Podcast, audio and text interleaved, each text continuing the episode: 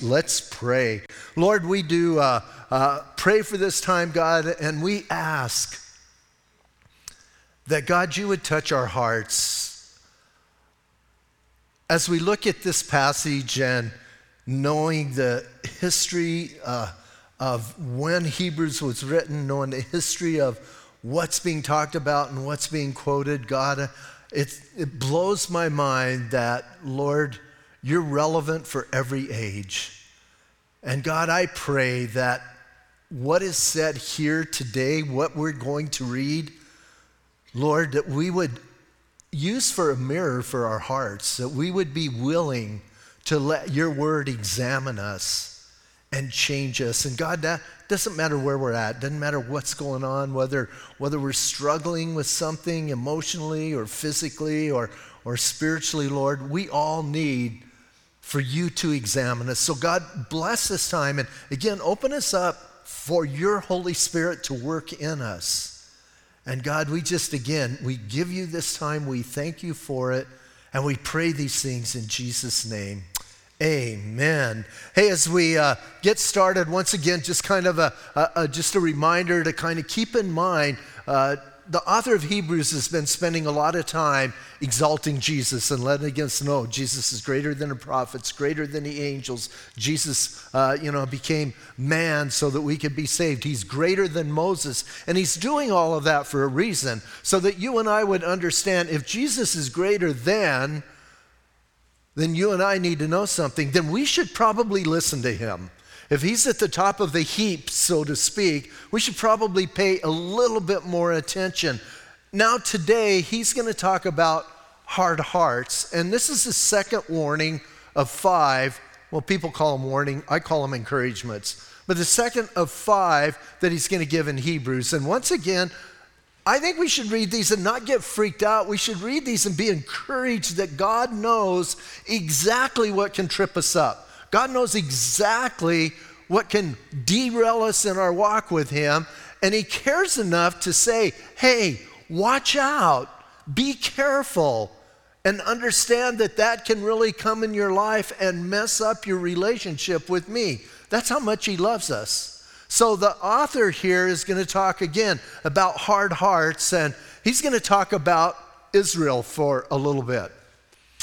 And imagine the nation of Israel, probably, I think, several different times, the greatest migration of people ever to happen in history when you think of them coming out of Egypt, just that part that we're going to concentrate on here a little bit this morning, so I'm not going to talk a lot about it right now. But they come out of Egypt, 600,000 men, so at least a million and a half people, maybe two million people. That's huge. And then I think personally, in our generation, we've been able to witness one of the greatest things ever. Uh, people who have been displaced out of their country for 15, 1600 years, and now they're back and they're there. That's nuts. That's crazy. And they're coming back in greater and greater numbers. So, as we think about that, all of that's good, but here's the problem you can believe things about God intellectually, but not in your heart. And to me, that's called disbelief. And we get hard hearts by listen, by not doubting, but by disbelieving God intentionally. So, as we begin here, look at, he, he, he starts out here and he says, Therefore, as the Holy Spirit says, today if you hear his voice. Now, I want to stop there for a moment because I think this is pretty incredible. Number one, the therefore, so everything I've been talking about, think about. But then he says this thing that sort of blows my mind. He says, as the Holy Spirit says. The author of Hebrews at this point is telling you and I that Psalm 95 is inspired by God. In other words, here's one of those places in the Bible where we know that the Bible is inspired by God because he just told us that. Bottom line, here's what he says God said, Today, if you hear his voice. So, Psalm 95 was written about a thousand years before Hebrews. So let's think about this for a moment. Something was written a thousand years before Hebrews, and it was written to people of that time and that generation to encourage them and to strengthen them. Now, a thousand years later, the author of Hebrews is using that same passage to encourage and strengthen people. Now, 2,000 years after that thousand years, we're using that same passage to encourage us and strengthen us. That's the power of God's Word. And that's how powerful God's Word is. And it should impact our lives. So here's what he's saying He says, Listen, and, and here's the important thing three or four times in this passage, he's going to say today. You know what that tells me? There's a sense of urgency. There's this whole sense of, uh, uh, of God telling you and me, don't put this off. Don't say, you know what, I'll take care of that tomorrow. I'll do that next week. Today, today we need to do it. And, and that sense of urgency. So, once again, therefore, as the Holy Spirit says, today if you hear his voice, do not harden your hearts as in the rebellion in the day of trial in the wilderness where your fathers tested me and tried me and saw my works 40 years. Therefore, I was angry with that generation and said, They always go astray in their heart, and they have not known my ways. So I swore in my wrath, They shall not enter my rest. As he's looking at this, and as David, a thousand years earlier, was writing this psalm, he was thinking back to that generation of people who came out of Egypt. And just stop and think for a moment, because I think it should impact our lives. Stop and think for a moment. There was a group of people, as I already said, 600,000, that God revealed himself to well, 600,000 men, again, I think 1.5, 2 million people, he revealed himself to in a miraculous way. You have the plagues. Now, you just think about that. That's pretty incredible, isn't it? If you would have been sitting in Egypt at that time, whether you were an Egyptian or, an, uh, or a, a, a, a, Jew, you would be like blown away. Like, look at this stuff that's happening. How much? How many of us are sort of blown away by what's going on in our generation and, and what we're seeing happening? Imagine, imagine it coming and then going away, and then coming and then going away, and, and different ones happening, and, and they witness all of that. And then God says, "Okay, here's the climax. You guys get some lamb." Right? Put the blood on the doorpost. You eat your lamb while the Egyptians suffer loss and the firstborn were killed. The Egyptians are wailing and hurting the Jews, and not, not flippantly, the Jews are eating lamb. And that morning, Pharaoh says, Get out of here. And not only that, not only does he say, Get out of here, here's the things that like really blows my mind. They say, Here, take all of our stuff with you right? Here's our gold, here's our silver, just go, just get out of here. And so, would that impact your life? I think it should. But you see, there's some of us that we're much like them, we're kind of fair weather Christians or believers or trusters of God.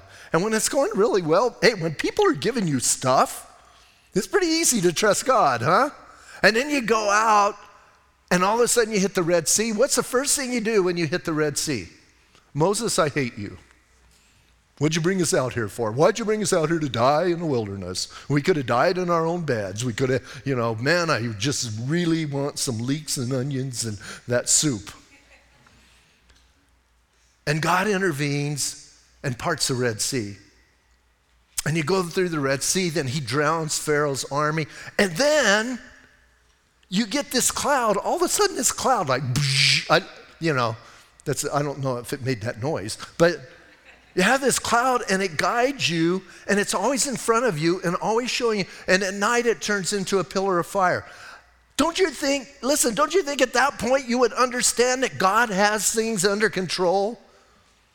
But then you get to this place where you don't have any water. And that's where he quotes here. Listen, he quotes here where he says, you know, do not harden your hearts as in the rebellion in the day of trial in the wilderness. Tri- trial or testing and, and, and rebellion, you know, go back, go back if you want and read Exodus 17. That's where Moses says, hey, we're going to call this place Meribah and Massah because here's where you rebelled and you, you, you, you were tested and you failed. If God can do all those other things, don't you think He could get you a glass of water? But no, they have a fit. And then we come to Numbers chapter 13 and 14, and you can read that for homework. And that's what he's quoting here. And they get ready to go into promised land. What did God tell them before they ever even left Egypt? What did he say? I am going to take you into a land flowing with milk and honey. Listen, I am going to take you into a land flowing with milk and honey. He has done all of those miracles. He has shown you all that stuff. Do you believe He's going to take you into a land flowing with milk and honey? Well, you know what? We really need to go spy it out. We know what you said, God, but we really should check it out. And remember, they send the 12 spies in, and then they come back, and 10 of them go, There's giants in the land. I always love that scene. Giants in the land, what are we going to do? And Joshua and Caleb are there. But you should see what the giants are eating, man. Look at that food. It is amazing. And they're going, We need to go. And then you have that big dilemma. And here's the thing 500,996 men say, We're not going. Four say we're going, right? Joshua, Caleb, Moses, and Aaron. All the others, we don't want to go. So, a couple things we need to learn. Number one, democracy is not always a great way to do things. Just letting you know. And a majority ruling is not always right, it's not always correct.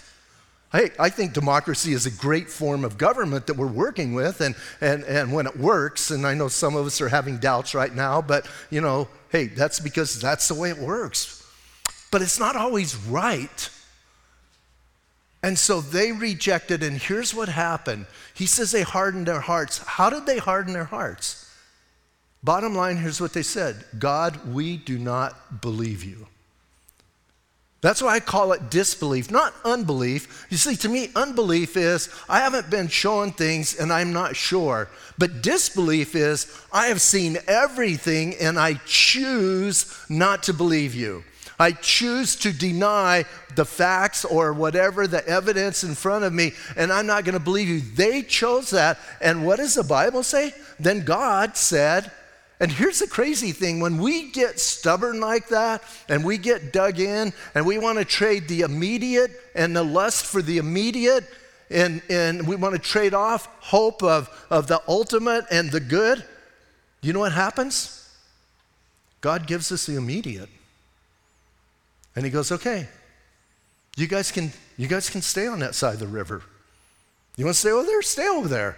And here's what blows my mind. If you get a map later on today, look at the map in the back of your Bible, like the trek that they had from Egypt, even, even you know, to the promised land is maybe a week and a half. We could even, we could even stretch it to a month because you got, you know, two million people. Took them 40 years. That's nuts. And they're going around the desert, right? So here's what God said. That's fine. And then he said, Every person 20 years and older doesn't get to go in the promised land because you guys made a decision. All of those younger than 20 are going to be the next generation and they're going to go in, except for two. Who were the two that got to go in? Joshua and Caleb. Don't you love that? Because they came back trusting God. So, Here's what he's telling you and I. He gives us a history lesson, lets us know, and a lot of us listen, don't just listen to this as history. How is your heart today? What has God impressed on you that you're pushing down, that you're not trusting Him, that you're not believing Him, in spite of everything He's showing you? And we have a lot more revelation than they had. And here's what I'm talking about we have the entire Old and New Testament to read. the guys David was writing to, they only had some of the history books, they didn't have the prophets. We have all of the history, we have all of the prophets, and then we have all of the New Testament. The guys the Hebrew was, uh, the, the author of Hebrews writing to, didn't have the New Testament yet. We have all of that, and yet there are times, if we're really honest, we choose not to believe God so that we can experience some immediate satisfaction because we think that's better. And I know some of you are going, not me, and now you're doing it right now because you're lying. We do that. And so there's the challenge. So he says, listen, they did that. Now look at the first word in verse 12, or first two words Beware, brethren. You know what that tells me? Here's what that tells me. You and I are very susceptible to do this. This is something that, it's not something that we might do, it's something we will probably do. And God says, watch out look out. Listen, if it wasn't, if it was something we were never going to do, the Lord would never warn us. And here's what he's saying you guys need to beware. You and I need to be people who we're very cautious of how we go forward, and we're cautious of our relationship, and we're cautious with things that come our way that look so shiny and perfect. I don't know if you guys really know this, but sin is very tempting. And sin looks really good, right? Somebody nod their head, yes. Otherwise, we wouldn't sin. Listen, man, if it came at us like a monster that was going to destroy us, like it is, if it came at us that way, what would we do? We would run. But man, it looks so good. Beware, brethren. I, I love thinking about that. When I read that, uh, my heart is like, oh no, I could probably do this. So listen, let's read on. Beware, brethren, lest there be in any of you an evil heart of unbelief in departing from the living God. This is telling me it's easy to drift, it's easy to depart, it's easy to trust in my own ways rather than trust in God's way. Why? Because it takes an act of faith. We have to exercise faith and we have to believe God. And you know, it always cracks me up when uh, pragmatic people of the world go, Oh, you Christians, you're all about faith. All of us are all about faith. We have faith that this world's going to keep us stuck to it. It's called gravity, right? We have faith that that's going to happen. We drive cars, we sit in the chairs. How many of you came in and tested that chair before you sat down?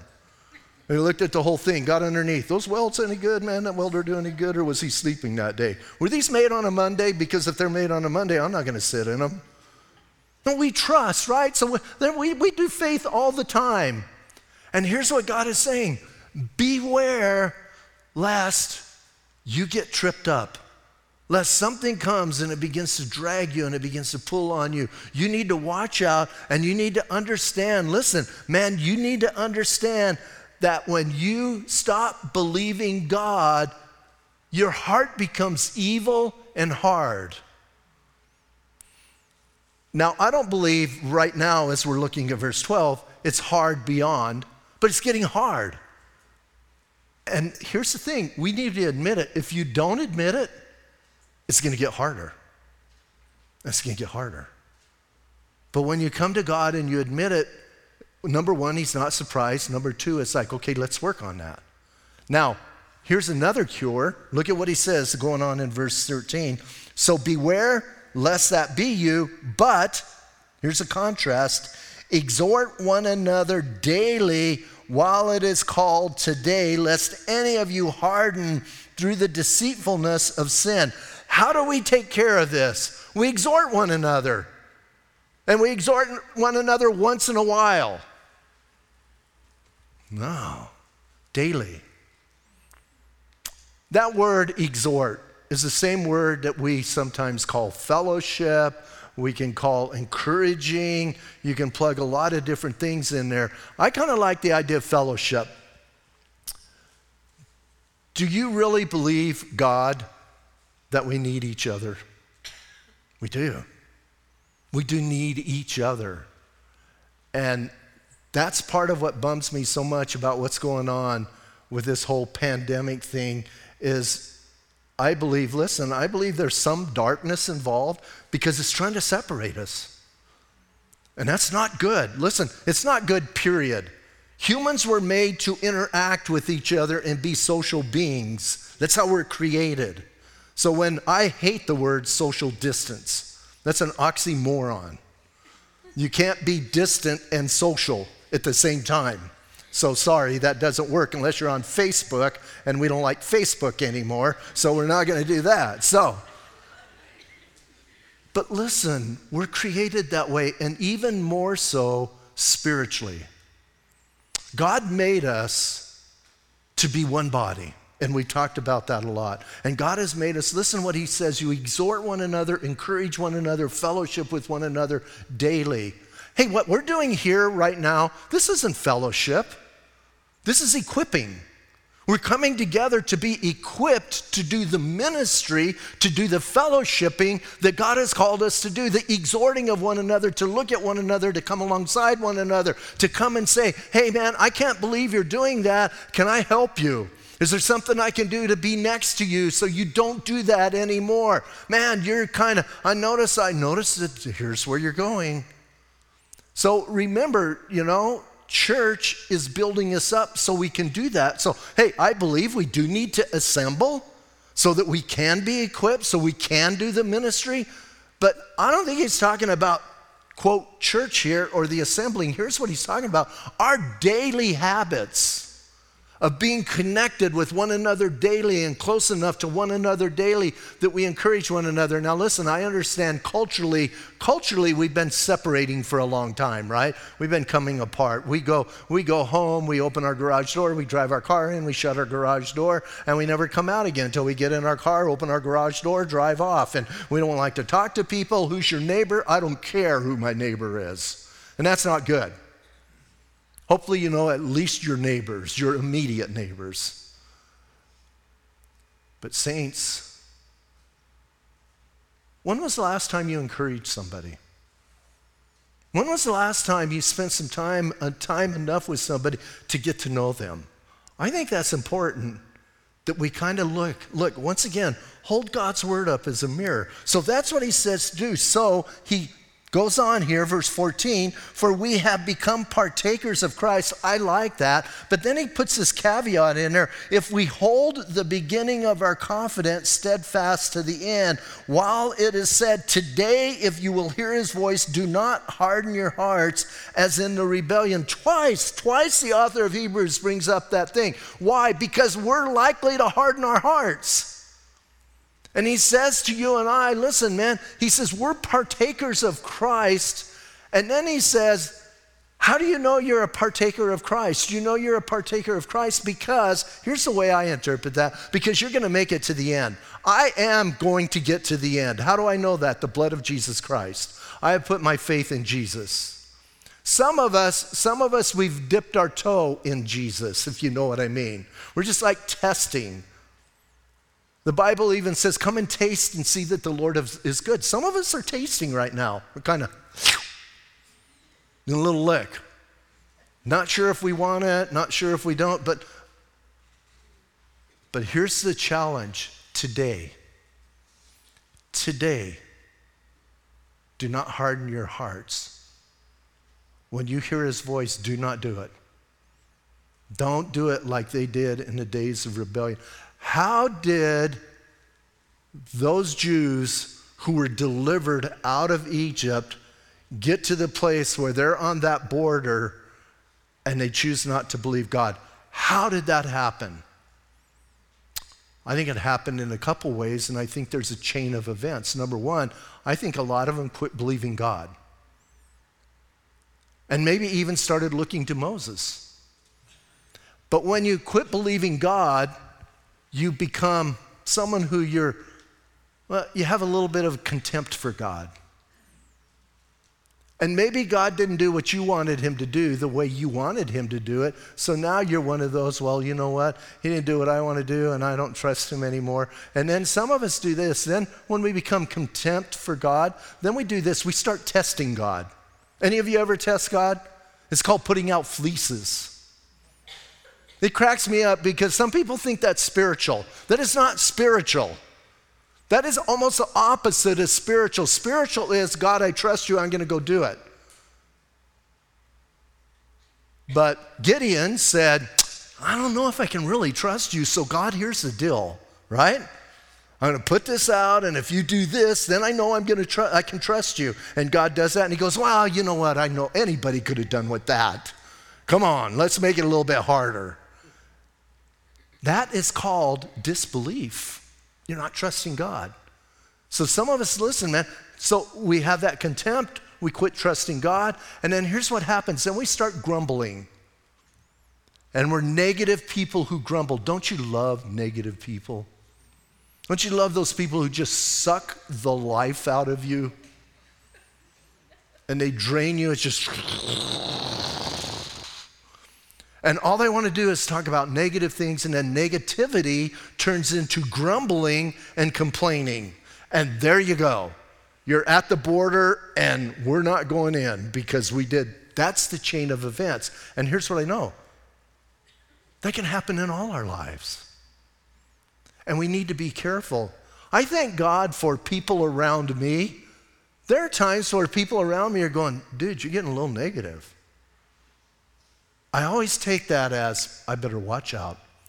And here's what I find with myself when I get negative, it's because I took my eyes off of Jesus and put my eyes on whatever. It might be the circumstance, it might be the political situation, it might be whatever. And I start looking at that. I start getting negative when I put my eyes back on Jesus.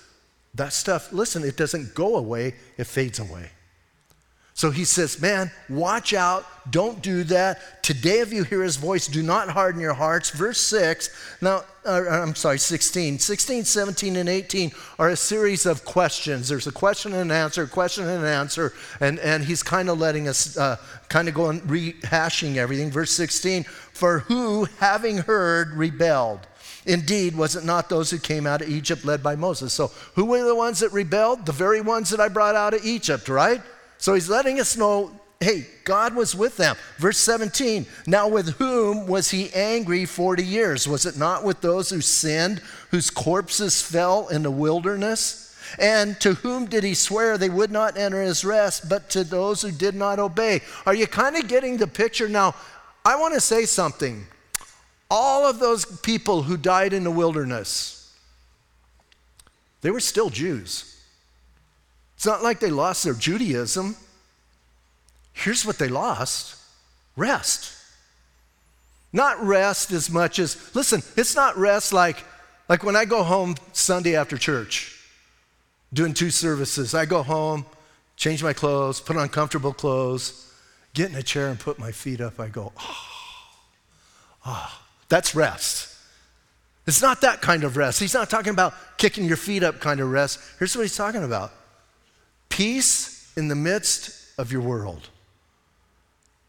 A lot of people used to, and I, am not sure it's as popular as it used to be because there was a lot of hymns about it, and especially here at Calvary, since we don't do hymns, it was like when you cross over the Jordan and you go into the promised land, that's, that's the equivalent of going to heaven. It's not.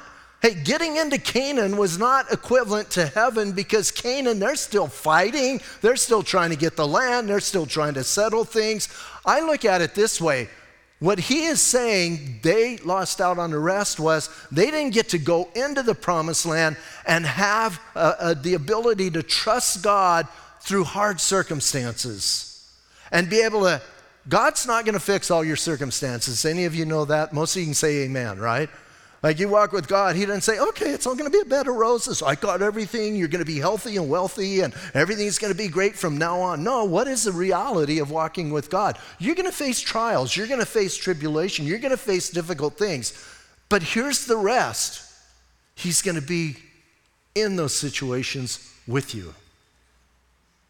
And He's going to walk with you. And in some of them, He's even going to carry you and you don't even know it. But that's the rest that he's talking about. He's not, and I don't think here he's talking about losing your salvation. I think he's talking about losing the joy of the journey. You hear me say it all the time. I know I'm going to heaven, but I want to enjoy the trip, right? I think most of us do. Listen, how many of you want to go through life bummed out the whole time? How many of you want to go through life being negative? Last night I said negative Nancy, and Nancy came and told me about that and said, Quit talking about me. So, how many of you want to go through life just man, grumbling and complaining and kicking the ground and being that person? I don't think anybody wants to do that. Let's enjoy and let's enter his rest. So, here's what I'm thinking People who refuse, you're not going to enter his rest. I'm not saying you're not going to be saved. I'm saying you're not going to experience all of God that you could experience in this life. And he's to he's to bring things in your life. And you either trust him and believe him or you don't. It's one or the other. There's no like middle ground. And so he challenges that way. And verse, verse 19 says, See, so we see that they could not enter because of unbelief or disbelief. Where are you at today? In my life, following God, the greatest thing, obviously, is when I trusted Him for salvation. But then when I made a decision to put things aside in my life and go the direction He wanted me to go. Now, through that time, there has been a lot of trials. A lot of things have come. And I don't want to rehearse them all, but every time I made a decision in ministry and a decision to do things, my family or myself, we got attacked physically. It was, it's been intense. But I'm here to tell you, He took us through every one of those. And He's been faithful in every one of those. So I don't want you to think, man, hey, if I serve the Lord and I do this, woo! You're going to have to fight. What did they do when they went to promised land? They had to fight. They had to conquer the land. They had to take the land. I think it's the same with us. But when you have the rest or the peace of God through that, you can handle that. So today, I think there's two kinds of disbelief or unbelief here. I think one unbelief is you've never trusted Jesus as your Savior. You've never asked Him to save you. I think some people here today are in that, in that place. And you've never really done that. Oh, you maybe have heard it a hundred times, and you know, every time your heart gets a little harder, a little harder. But you need to know something, and I'm saying this with all seriousness. Today is the day. If you hear his voice, today is the day to make that decision. So some are that way, and some of you need to make that decision and start this journey. But there's others of us that God has been impressing something on our heart, and we keep pushing it down. We keep pushing it down and pushing it down and pushing it down. And in our minds, we think, man, if I get it, get it down here. God's not going to, that is disbelief. And he's saying, man, if you trust me, you are not going to believe what I'm going to do. Yeah, I'm not trusting you because you're going to send me someplace that I don't want to go and I'm going to hate life for the rest of my life. It's going to be miserable. I'm going to have to eat worms and, you know, suck prune juice or something. And, uh, and we do that. Come on, saints. So you've pushed it down, stop it. Today, if you hear his voice, do not harden your heart. Don't do it. And I know, listen, I know it's scary to say, okay, God, I surrender. Let's go. Woo, it is scary, scary. Why? Because He's not going to give you the whole picture. In my life, God did not give me the whole picture. Here's what He said here's a glimpse. And then here's another glimpse. And then I do a little bit more, and here's another glimpse. Now, looking back, I can see the movie. But he didn't give me the whole thing. He never told me I was going to end up in Sierra Vista pastoring a church, you know, and end up in town here and doing what he's done. He's never, he never told me that. He said, Here's what I want you to do teach my word. Okay. And you start there. So you got to start somewhere. So take that step. Let's stand up and pray. Father, we do, uh, Lord, we just thank you for your word. We thank you for your challenge this morning. And Lord, I know sometimes, man, we hit these passages and sometimes they're a little hard hitting. a little bit difficult for us. And yet, Lord, I'm blown away. I'm blown away how appropriate and how timely your word can be in our lives. And so I pray for myself, I pray for everyone in here. God, that we would be men and women who are not afraid to trust you. I know, I know our natural instinct is to go with the things that we feel are safe and secure, and they're dangled in front of us. And that step of faith is hard, it's difficult. But I also know you have never lied. You've never cheated anybody. You've never, quote, hung people out to dry. You have always, always been faithful to fulfill your word. So, God, give us, even if it's a mustard seed of faith, to believe you. Not believe, put faith in faith, but put faith in you. And Lord, that we could have that rest that you talk about. And I want you to stay in an attitude of prayer for a couple more minutes. And if you are here today and you've never asked Jesus to forgive your sins, and listen, I know some, I know, I know there's people who come here week after week after week, and there's not that real relationship. I don't know who you are, but I know that I know that's a reality. Today, if you hear his voice, do not harden your heart. So I don't care if you've come to Calvary for 15 years or if you're just visiting today. If you do not know him right now, right in this moment, call on his name, and the Bible says, and you will be saved. And by that, here's what we simply mean you need to confess to him that you're a sinner, you need to acknowledge that he died on the cross for your sins. The Bible's very clear. Listen, the Bible says every single person is sin, and the Bible says the wages of sin is death. Jesus chose to take your sin upon him. He chose to take the wages of sin, which is death, separation from God, upon himself. And now, today, right here, right now, he holds out a receipt for you that says paid in full. All you have to do is take it. So if I'm talking to you and, and hey, you're ready to do that, I'm going to lead you in a prayer. And you can say this prayer with me. You can say it out loud. You can say it silently. It's got to come from your heart. If you're backslidden today, man, if you've drifted, maybe even your heart is hard and you know, you know, listen, you had that relationship and right now it is not working and God has not moved, you have moved, then come home. Come back to Jesus. That's his heart. If you're watching online, you're at home, hey, you can say this prayer with us. You don't have to be in this building. You can say it right in your home. Jesus, today I confess to you that I am a sinner. I'm sorry, God, that I sinned against you. And right now, today I'm asking you to forgive me. Jesus, thank you for dying for me. Thank you today for your forgiveness. And now I want you to come into my heart and change me. Jesus, come into my life and guide me. Today I'm asking you to be my Lord and my Savior.